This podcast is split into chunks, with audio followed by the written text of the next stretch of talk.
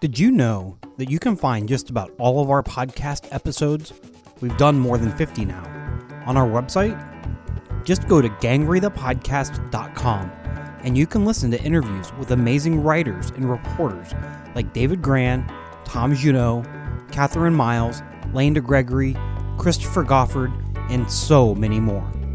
Just go to gangreythepodcast.com. That's G A N G R E Y, thepodcast.com.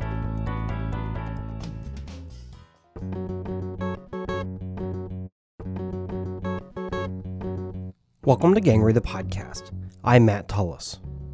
On this episode, I'm going to replay an interview I did with Brooke Jarvis back in May of 2015. In this interview, Jarvis talks about her story, The Deepest Dig, which was included in the Best American Science and Nature Writing 2015 anthology. That story ran in the California Sunday magazine. We also talked about her piece Homeward, which also ran in the California Sunday magazine. That story is about a young man from the jungles of Ecuador whose village sent him to the United States so he could be educated and come back to save the village from the oil industry and colonization.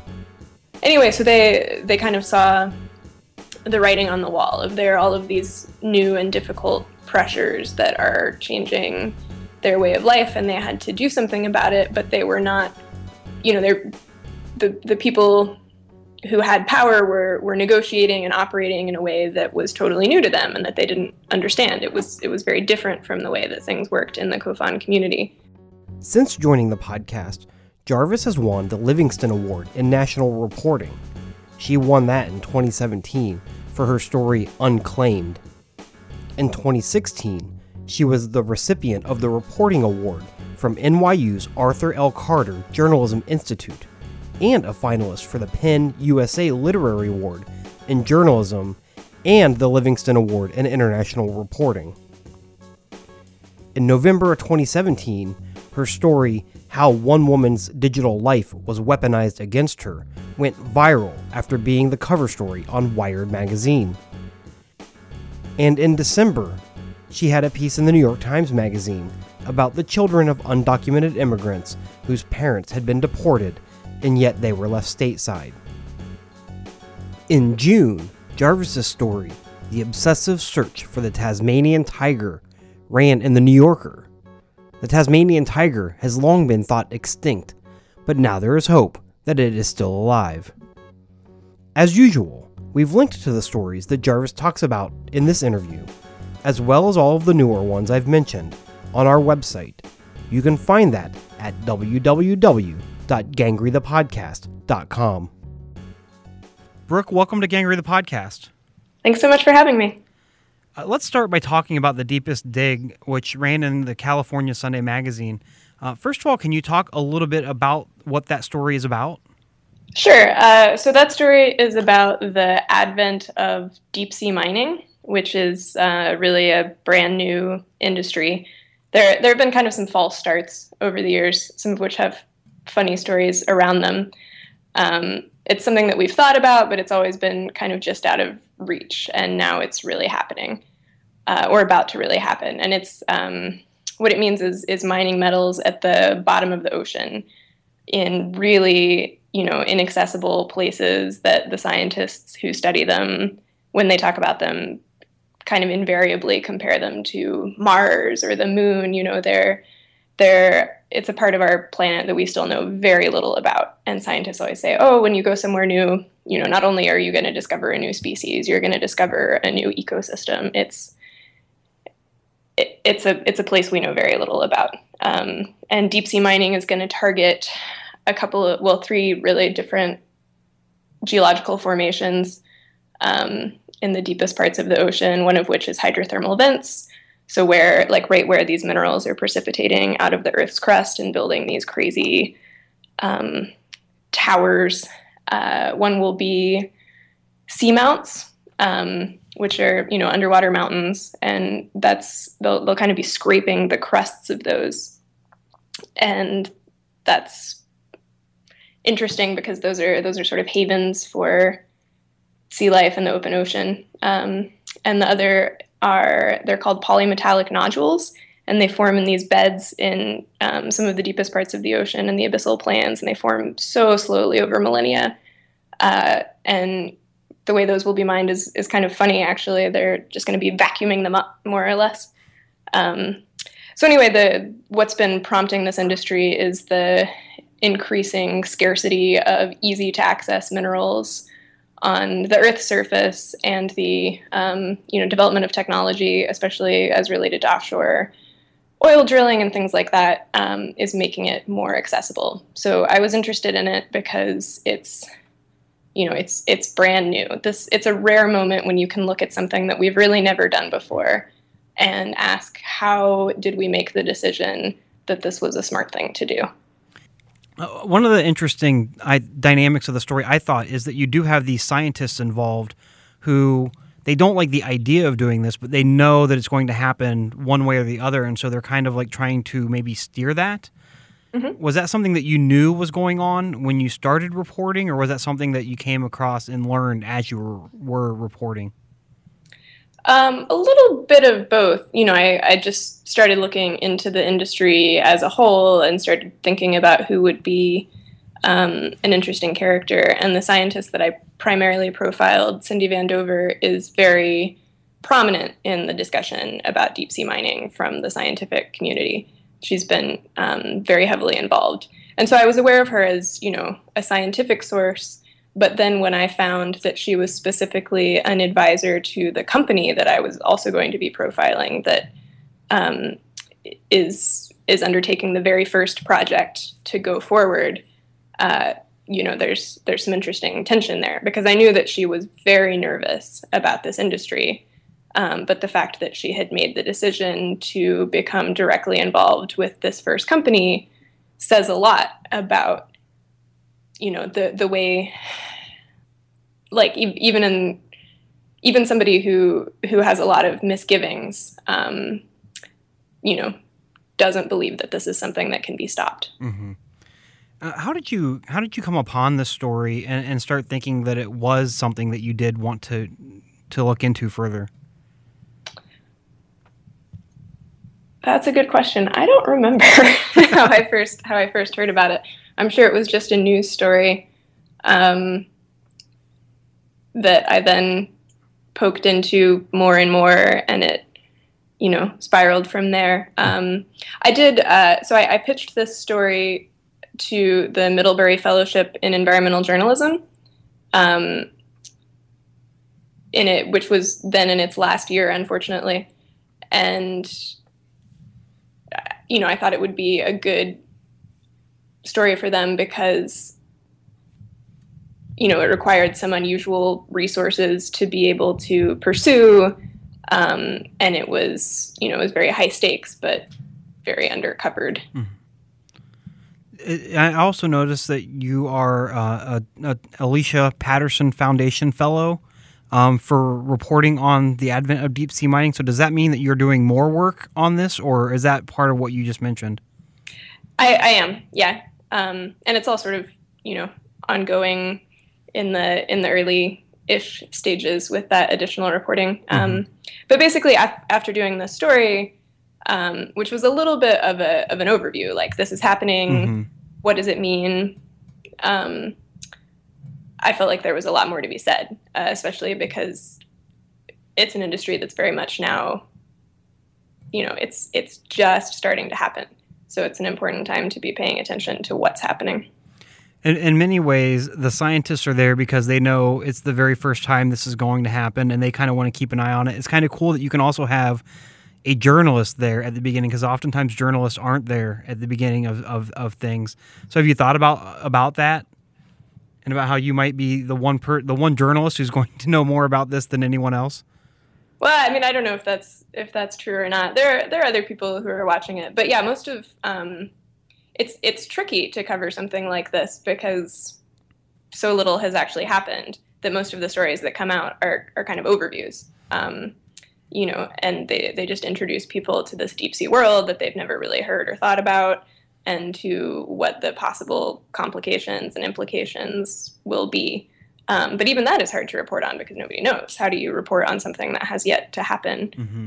Um, so, you know, for example, I'm talking to uh, one of the stories I I'm working on is is about the scientists who are trying to figure out what the stakes are and the kind of back doors that they're taking because they can't do a direct experiment yet. Mm-hmm. Um, so they're trying to find the closest corollaries to what might happen if something goes wrong with these projects. Right. Um, so it is it's tricky trying to find these backdoors in. You know, I found the story really fascinating um, and, and compelling, and it was not something that I ever thought I would ever read about because I'd never heard of it. I guess. Um, one thing, as as I read the lead, I wondered because uh, it's very descriptive uh, of somebody going down on the deep sea dive in the Alvin. Did you actually did you have a chance to go down in that? No. No. Um, I would love to someday, but it's you know there are only for each dive there's space for the pilot and two other people. There are people who spend whole careers studying this kind of stuff and never get to go down. Mm-hmm. Can you talk about how you then, I mean, since you didn't have that option, uh, how you went about recreating uh, that experience without actually having it yourself? Really, just talking in, in a lot of detail with people who had done it. Um, Cindy was one. Uh, there's also somebody mentioned in the story named Michael Collier, who's a poet who mm-hmm. had the mm-hmm. opportunity to go down, and he was, um, you know, very uh, able to to describe that probably in a way that somebody who had done it more and it had been kind of a more mundane part of their life, um, it wouldn't just because they got used to it. Mm-hmm. And, and to him, you know, it was this really magical once in a lifetime thing that he remembered everything about and had thought about over and over again for years. Um, so, you know, I pulled a lot from his experience. Um, and then they're you know, they're kind of existing media. They, they try to make these dives accessible to people in all the ways that they can mm-hmm. because you know, it's both really expensive and really rare to actually get to go. Mm-hmm. Uh, you mentioned the poet, and, and you kind of end the story with him um, as this kind of person who who went on this dive and had trouble actually being able to even describe it. Um, why, why did you decide that you that, that would be a good ending for the story? Mostly because it's the, you know the middle part is is very concerned with the scientific perspective and the industry perspective, um, and and also with the perspective of the people living in Papua New Guinea who have a, a sort of more mystical and respectful um, and distant view of the ocean. Uh, and I thought that his experience mirrored that a little bit. Um, you know, as as we get more technologically savvy and we think, oh, we can do all of you know all of these things, whatever it is, sure, we can do it, uh, even if we don't fully understand it. Um, having these reminders of people who have kind of a deferential respect for a place seemed important hmm. to pull up. Uh, I, I, mentioned the ending of the story. Now I want to go back to, to the lead again, and you kind of you do lead with Cindy Lee Van Dover, the the scientist who features most prominently in the story. Um, why did you Why did you decide to lead with her uh, and not necessarily your time uh, in Papua New Guinea, which you mentioned you just spent you spent some time there with with those people? Mostly because I, you know that that's a a really interesting and unique place, and I had I had more space, I could have written a lot more about it. But it's not the place where you are able to most immediately and viscerally understand how distant and strange and poorly understood the deep sea is. Yeah. Uh, can, can, you talk a little bit about your time in, in Papua New Guinea and, and maybe uh, anything that you were surprised by uh, while you were there? Uh, well, it's it's a difficult place to report from. I would say there's you know you hear a lot of different things from different people or from the same person at a different time, um, and it's also it's just it's hard to get around. I guess I was what was I surprised by?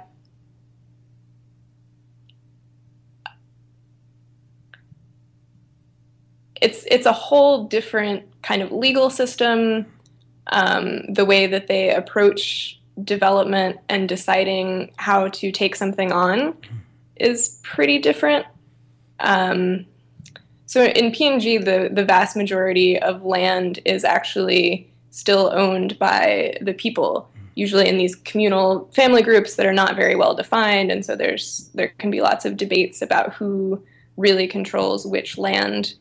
Um, so in, in a sense, people have an unusual amount of power, and and it leads to a a situation where you know there's a lot of poverty, but it's not the sort of grinding poverty that you see in other places. Um, you know, pe- people don't have money, but they they really do have access to land and mm-hmm. family supports. You you mentioned that you are still doing some reporting on, on this. Do you know like uh, like a timeline of when you might have other stories coming out about this? Uh, not specifically yet. No. No, I was just curious. I'm looking forward to reading more after after reading uh, uh, the Deepest Dig. We're, we're talking uh, with Brooke Jarvis uh, here on Gangrey the podcast. Uh, Brooke, we're going to take a short break and then we'll be back with more.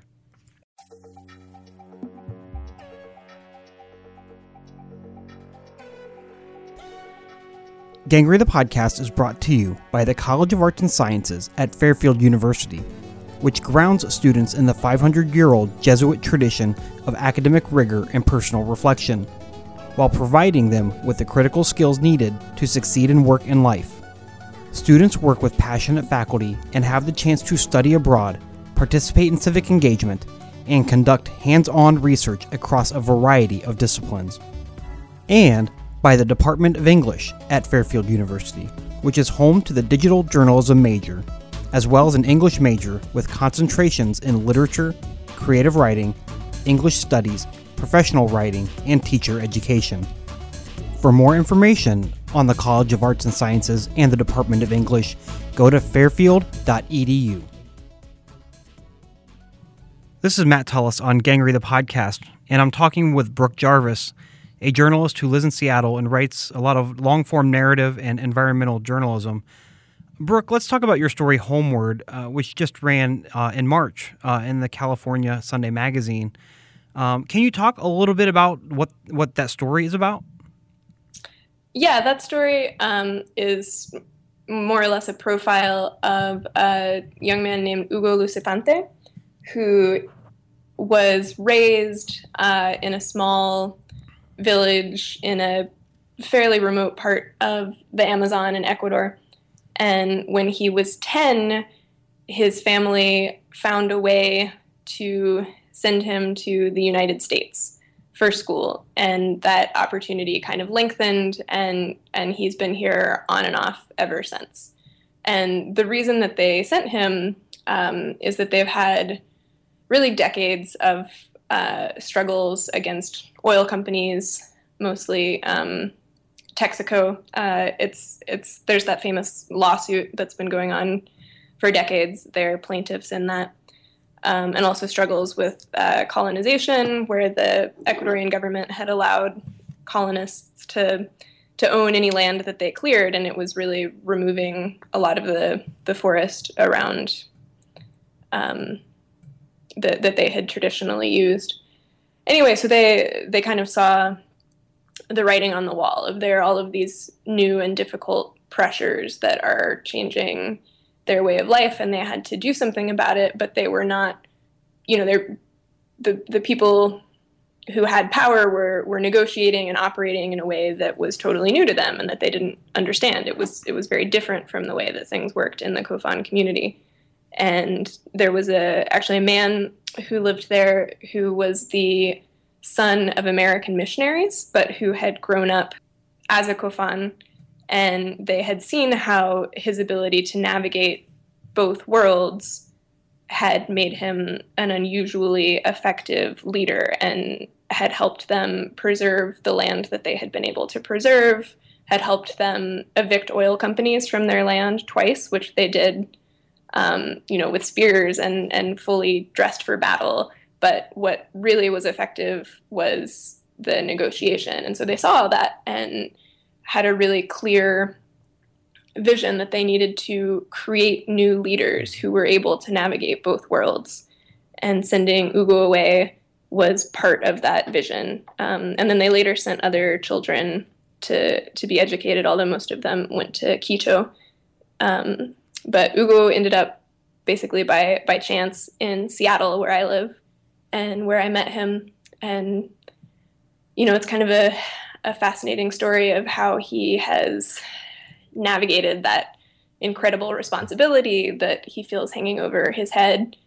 Um, and it's, you know, it's a way of showing the the way of the different places in our world are more connected than we think. And I was also drawn to it because these stories of, you know, oh, indigenous community is uh, struggling against oil company, you know, that story has become so familiar that we start to ignore it. People think they they know how it turns out. They think it's you know it's a bummer, right. but um, it's not surprising. Right. It's not anything that we feel like we can learn something new about. Mm-hmm. And I thought that profiling Ugo and the story of his village um, would would be a new and surprising way to look at what has become a familiar story. Yeah, as I was reading that piece, I was uh, um, struck by just how different the two worlds he has to navigate are, uh, and what that must be like um, to go from you know uh, one place to the other and and spend an, a significant amount of time in those places.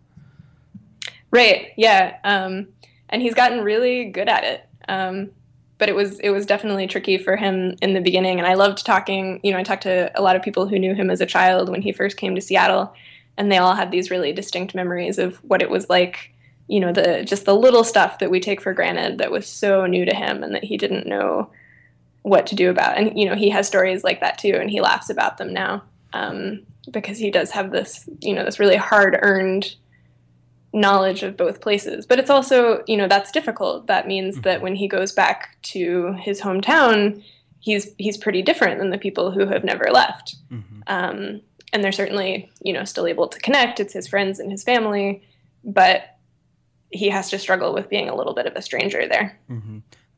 One of the anecdotes uh, in the piece that I remember is him taking his first shower uh-huh. Uh, but he climbed in with his clothes on because that's how they bathe in the river, right? so right. I, I, think that's a really good illustration of kind of you know moving from one area to another. Um, how how did you report the story? How long did you report the story? Uh, can you talk a little bit about that? Sure. It was it was an unusually fast turnaround for a print magazine story. I would say. Um, I found, uh, you know, a little a, a, blurb about him in the Seattle Times that was pretty old, um, but had enough in it to make me think, you know, there's definitely more of a story there.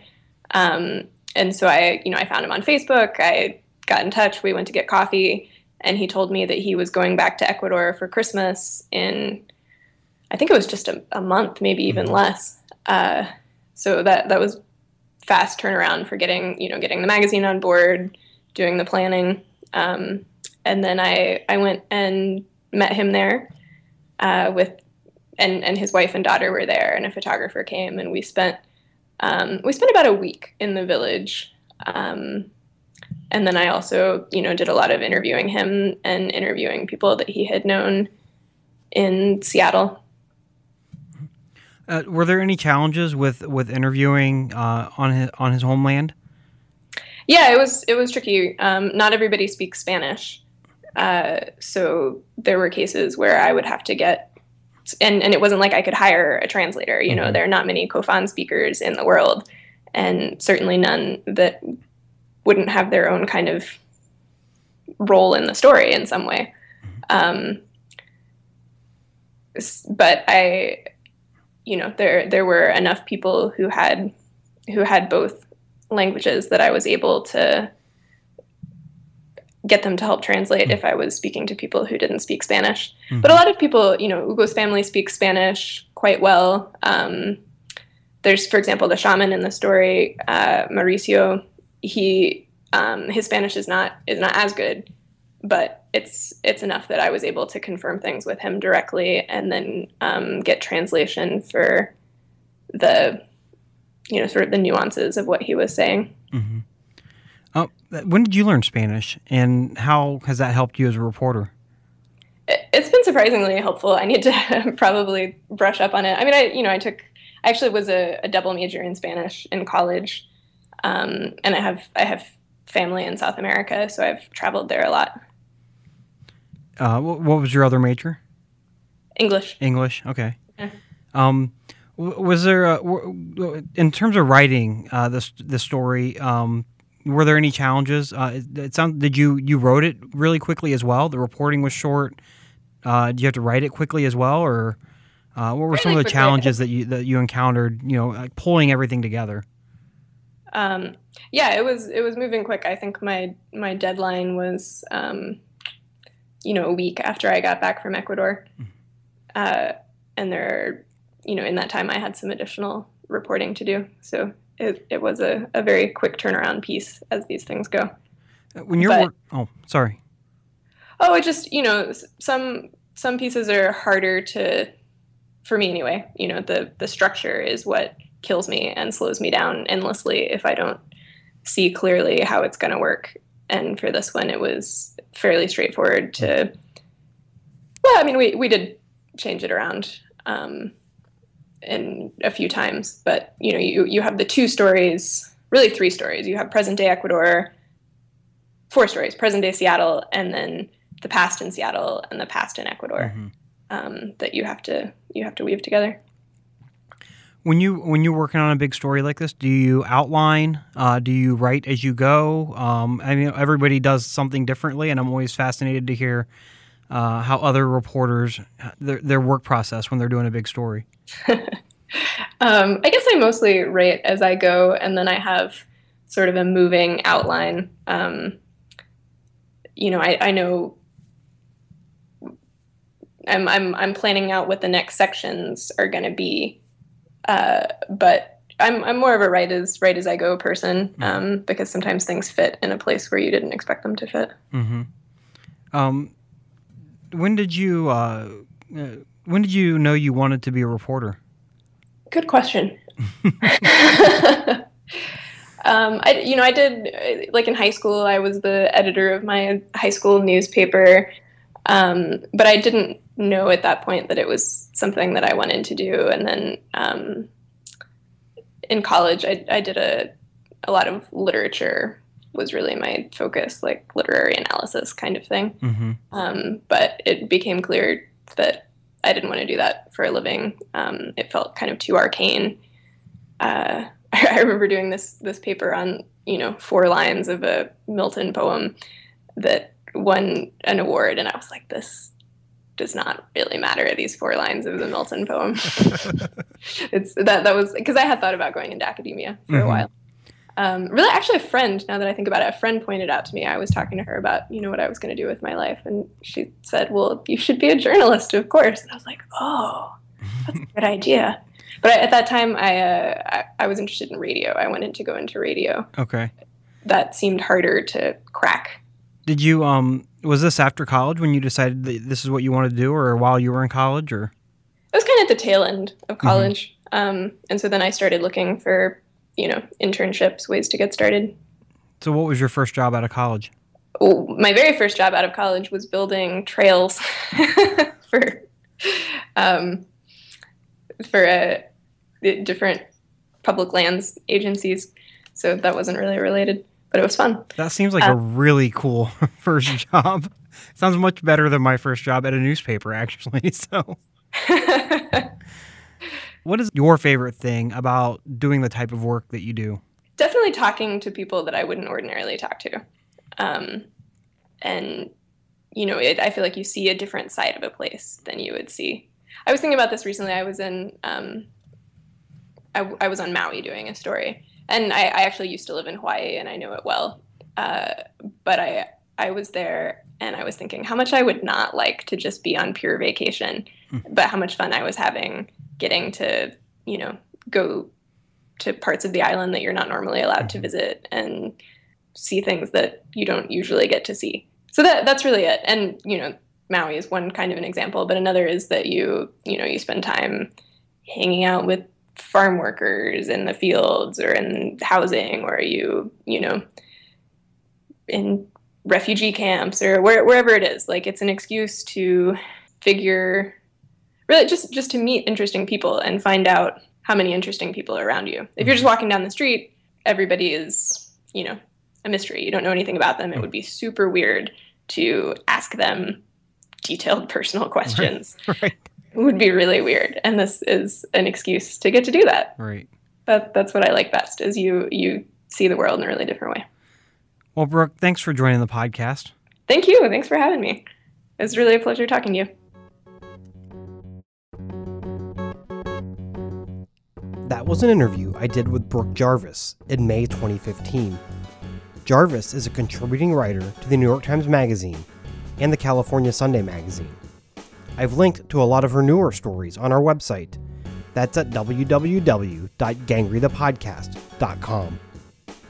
Stay up to date with the podcast by following us on Twitter. That's at Gangrey Podcast. Gangrey is spelled G A N G R E Y. You can also like the podcast on Facebook.